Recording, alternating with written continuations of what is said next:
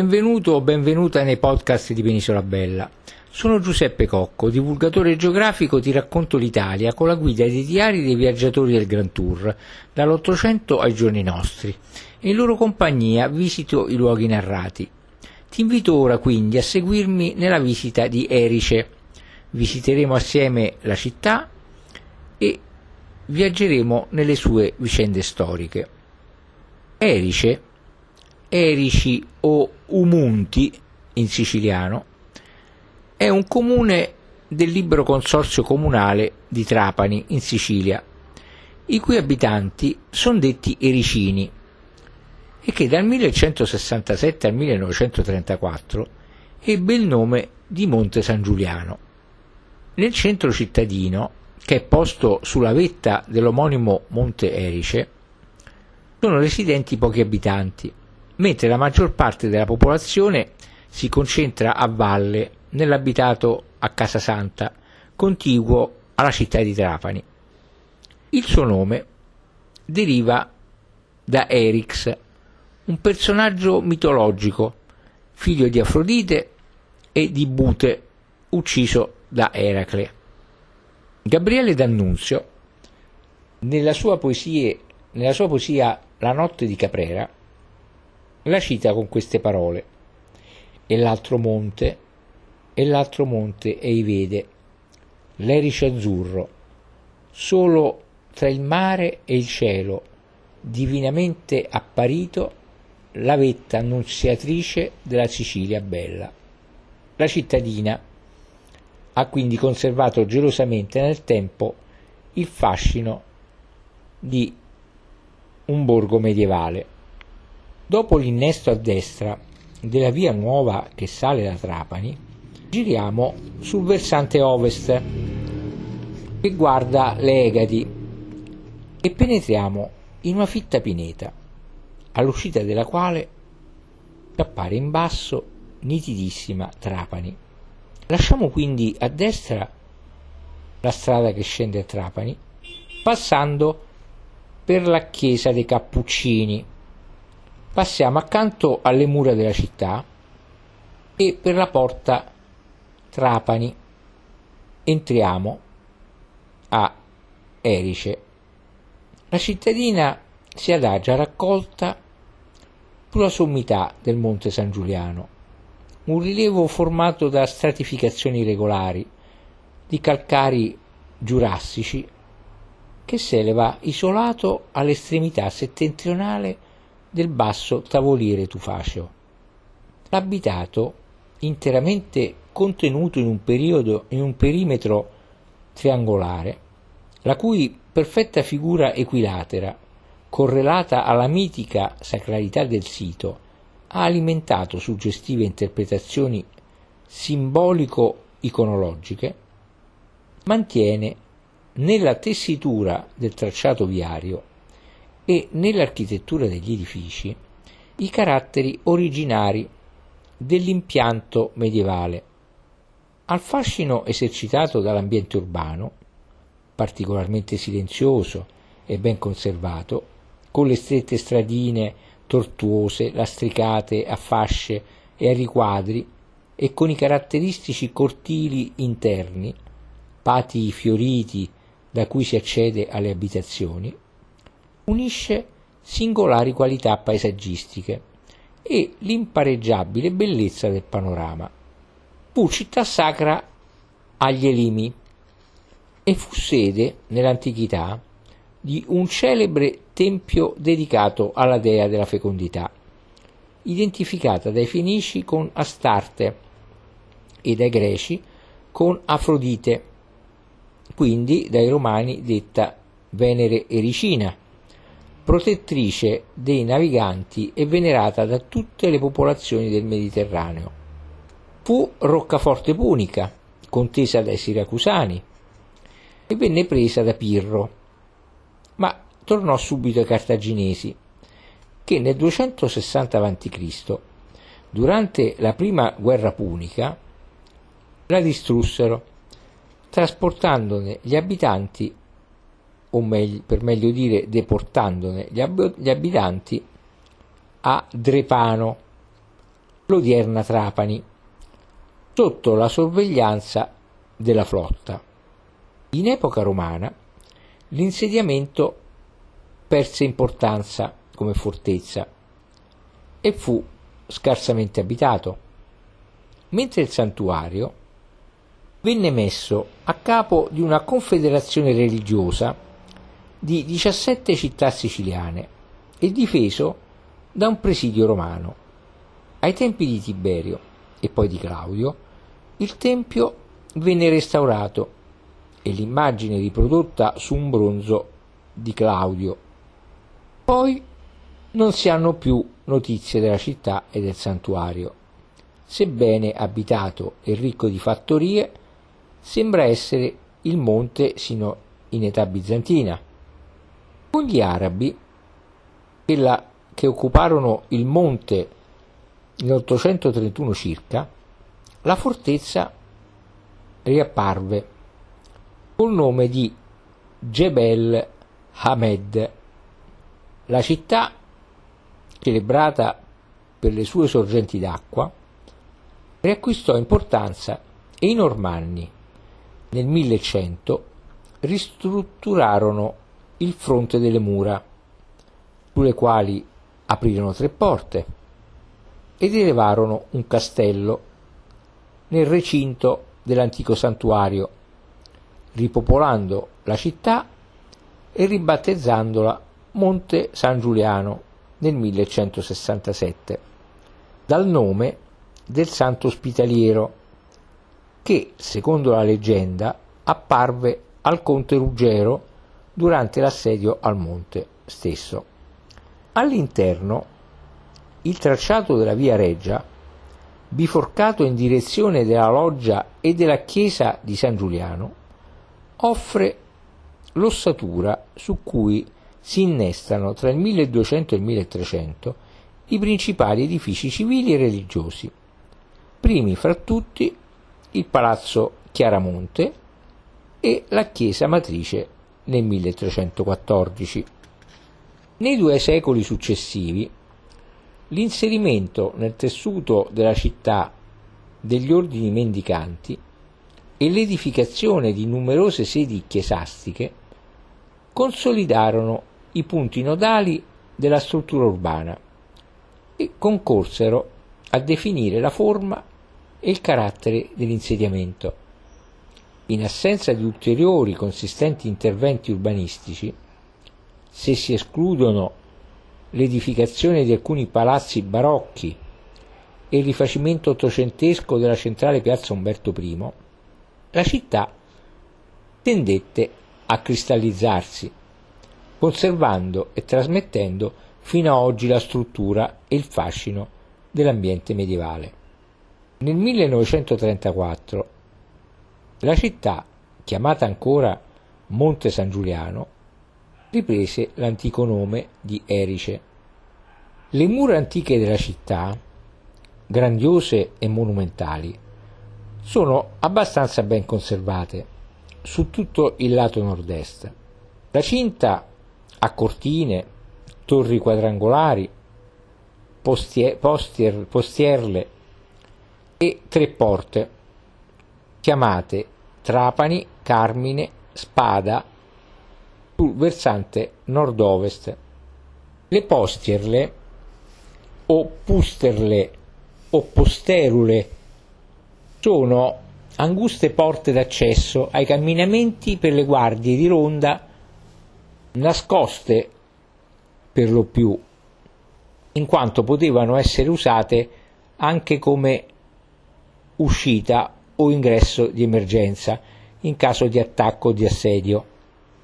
Poi la parte inferiore dei manufatti ha grandi blocchi megalitici, talora appena sbozzati, talora squadrati, risale all'800-700 a.C. Troviamo sui blocchi del terzo torrione, a cominciare da Porta Spada, contando, lettere fenice incise, rimaste nonostante i rifacimenti romani. La parte superiore e le porte sono di ricostruzione normanna. Sul monte di Erice e intorno a esso si aprono diverse cavità, molte di natura marina. Le più note sono la grotta di Martogna, detta anche del gigante e del toro, e pare che sia la grotta alla quale allude il Boccaccio nella genealogia degli dei. A valle della torre dei quattro venti. La grotta emiliana a monte di Pizzolungo, ambedue importanti per l'archeologia in quanto hanno restituito industrie del Paleolitico superiore.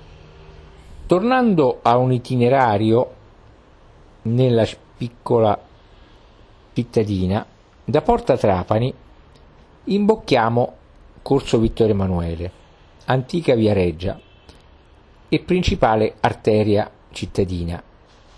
Voltiamo quindi subito a sinistra in via Vito Carvini, raggiungendo la bella e importante chiesa matrice, intitolata all'Assunta, eretta nel 1314.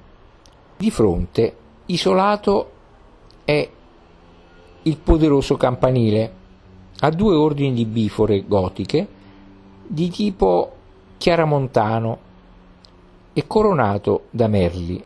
Forse in origine si trattava di una torre di vedetta fatta costruire da Federico d'Aragona nel 1312. La facciata della chiesa invece è preceduta da un pronao rettangolare del 1426, posto su quattro arcate ogivali e con volta a costoloni, sotto il quale si apre un magnifico portale gotico con ornati a linee spezzate. Più sopra c'è un rosone.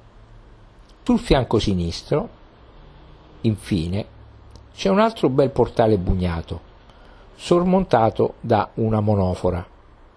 L'interno è a tre navate. Nel suo ibrido stile gotico attuale è dovuto a un rifacimento del 1865 al terzo altare destro c'è una Madonna col bambino, una bella statua attribuita a Francesco Laurana, ma più, più probabilmente di Domenico Gaggini del 1469. Nel presbiterio, grande ancona marmorea, costituita da un basso rilievo rappresentante Madonna, Santi e Scene della Passione del 1513. Alla parete sinistra un angelo musico, frammento di affresco di scuola catalana del 1400. Lungo la navata sinistra si aprono poi alcune cappelle. Quella del crocifisso ha una volta stellare gotico catalana del 1500-1400 nella seconda cappella a sinistra è una statua lauranesca della Madonna col bambino, proveniente dalla chiesa di Sant'Orsola. Il vano, dove si apre il portale laterale, ha una cupola su nicchie angolari del 1568. C'è poi un tesoro, nel quale, tra le altre cose, si trova uno stensorio del 1600 su piede del 1400 e una croce astile in lamina d'argento del 1400. La croce astile non è altro che la croce sorretta da una lunga asta usata nelle processioni. Riusciamo dalla, dalla chiesa e continuiamo a procedere in salita per Corso Vittorio Emanuele, lasciando a destra la via generale Giuseppe Salerno e per una deviazione a sinistra raggiunge la piazzetta dove sorge la chiesa di San Martino, fondata da Ruggero il Normanno, ricostruita sulla fine del 1600 e restaurata alla fine del 1700. L'interno è a tre navate. Ha un bel pavimento maiolicato settecentesco con interessanti lastre tombali del 1600 e del 1700. A destra dell'ingresso c'è la statua equestre di San Martino risalente al 1605. Nel transetto a sinistra la Madonna col bambino di scuola gagginesca. Il coro ligno e il pulpito sono del 1600. Accanto all'ingresso e nella cappella a destra della maggiore sono stati anche collocati interessanti affreschi medievali, taccati del 1200 e 1300, raffiguranti fra l'altro apostoli e Madonna in trono, provenienti dalla ex chiesa rupestre di Santa Maria Maddalena. Continuiamo ora Corso Vittorio Emanuele e continuiamo a salire. Rasentiamo il fianco della chiesa del Salvatore, che conserva della costruzione originaria tracce di finestre trecentesche e un portale quattrocentesco, e arriviamo in piazza Umberto I, antica loggia rettificata nel 1800. Vi prospetta il lungo fronte ottocentesco del palazzo del municipio, comprendente anche la biblioteca comunale e il museo civico. Entriamo quindi nel vestibolo, dove sono collocate sculture varie, fra cui un gruppo marmoreo dell'Annunciazione di Antonello Gaggini del 1525 e iscrizioni greche ed ebraiche. Saliamo al primo piano. A destra è l'ingresso alla biblioteca, ricca di oltre 20.000 volumi, 300 manoscritti del 600 e del 700, documenti antichi d'archivio e 10 pregevolissimi incunaboli. A sinistra entriamo al museo, che comprende materiale archeologico, fra cui una testina di Afrodite di marmo di tipo prassitelico del 400 a.C., bronzetti, terrecotte puniche e greche, lucernette puniche, greche e romane, vetri romani, fibule e materiale fittile preistorico, monete di Erice, Segesta, Mozia e Selinunte. Inoltre, bel crocifisso del 1700. Interessanti anche i paramenti sacri ricamati in oro e argento, fra cui una pianeta in oro e corallo, un paleotto e oreficerie sacre del 1600 e 1700 provenienti dal convento delle Benedettine e infine un puteale marmoreo del 1480. Riusciamo nella piazza e seguiamo di fronte al municipio la via Cordici che immette in piazza San Domenico, sulla quale si affaccia la quattrocentesca ex chiesa di San Domenico, preceduta da Pronao, e che è oggi una delle sedi del Centro di Cultura Scientifica Ettore Majorana, fondato dal professor Zichichi. Scendendo a destra, in via Guarnotta, raggiungiamo nel baricentro dell'area urbana la trecentesca chiesa di San Pietro, riedificata nel 1745 e che è legata con un arco ribassato al vicino monastero, nei cui locali riadattati è un'altra sede del centro Majorana. Posteggiamo quindi la chiesa di San Domenico e poi voltiamo a destra scendendo alla chiesa di San Cataldo, già esistente nel 1300, ma trasformata nel 1600.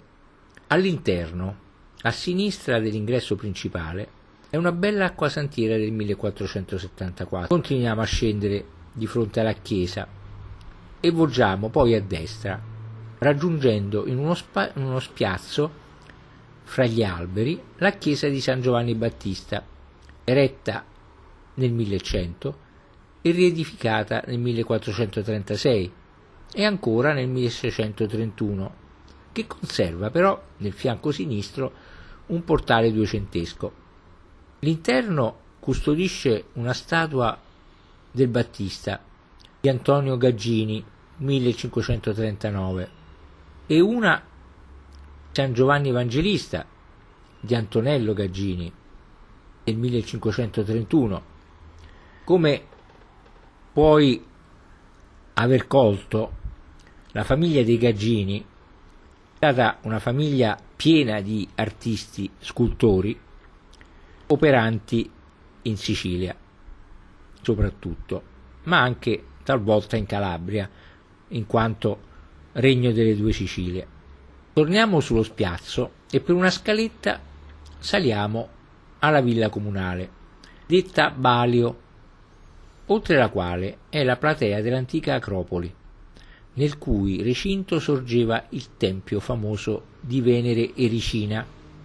Incontra dapprima il castello, già sede del Baiulo, ossia il governatore, che nel 1878 fu adattato a villa, con torri quadrate merlate e in cima al maschio una torre pentagonale riedificata nel 1873.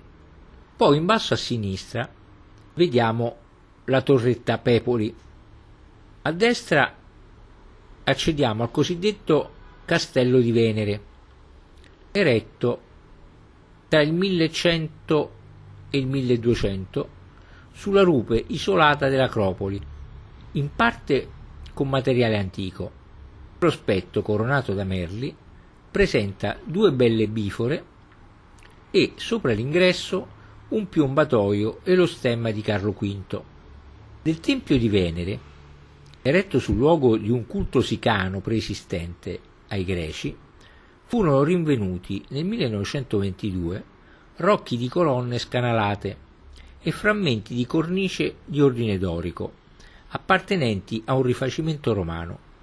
Più tardi se ne stabilì l'esatta ubicazione e furono trovati un pavimento musivo e altri resti.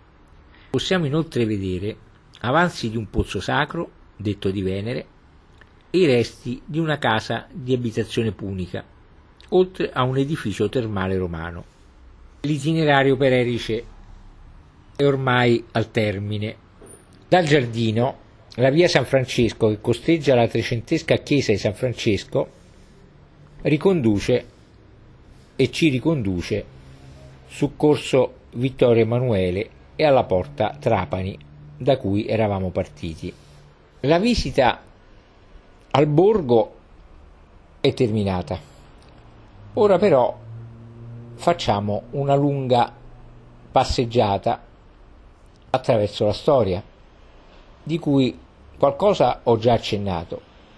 Quindi, secondo Tucidide, Erice, Erix in greco antico, sarebbe stata fondata dagli esuli troiani, che fuggendo nel mar Mediterraneo avrebbero trovato il posto ideale per insediarvisi.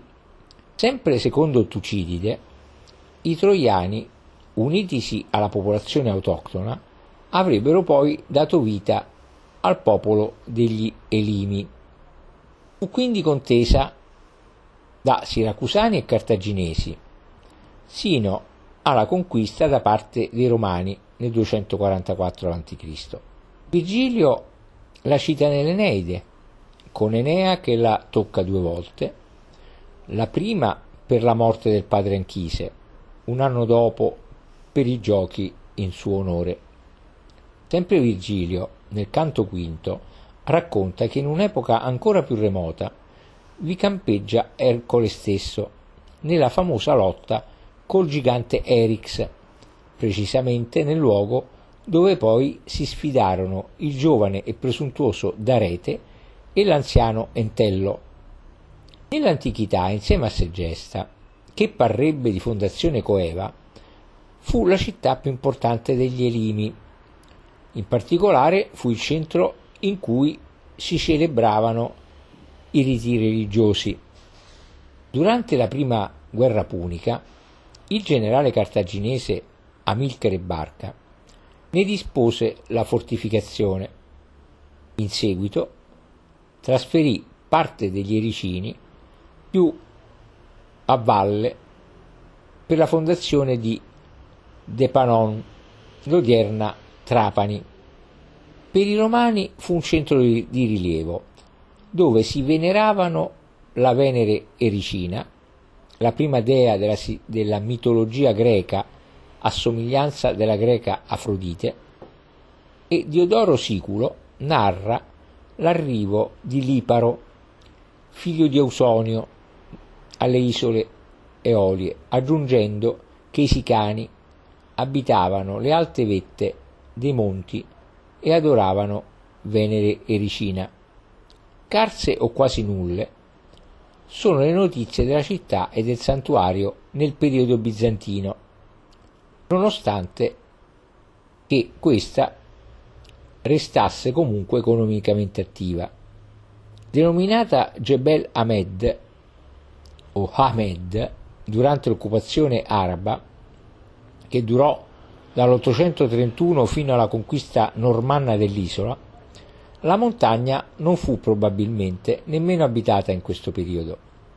La nuova cittadella fu ripopolata invece col nome di Monte San Giuliano, così anche ribattezzata, dai Normanni nel 1100 e da allora acquistò prestigio anche con la costruzione di nuovi edifici civili e religiosi, divenendo una delle maggiori città demaniali del regno, grazie anche alle concessioni ottenute sulla base di un documento a firma di Federico II, utilizzato dai suoi abitanti come attestato di legittimità per l'occupazione del vasto territorio che si estendeva dal Monte Erice fino ai confini di Trapani e verso oriente sino a San Vito Lo Capo e alla confinante città di Castellammare del Golfo.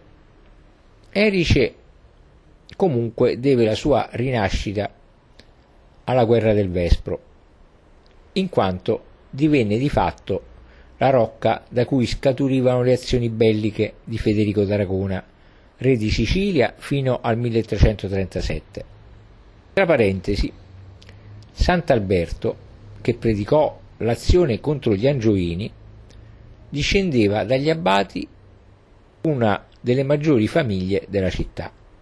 Nel periodo della dominazione spagnola vi si svolsero tumulti popolari assai feroci.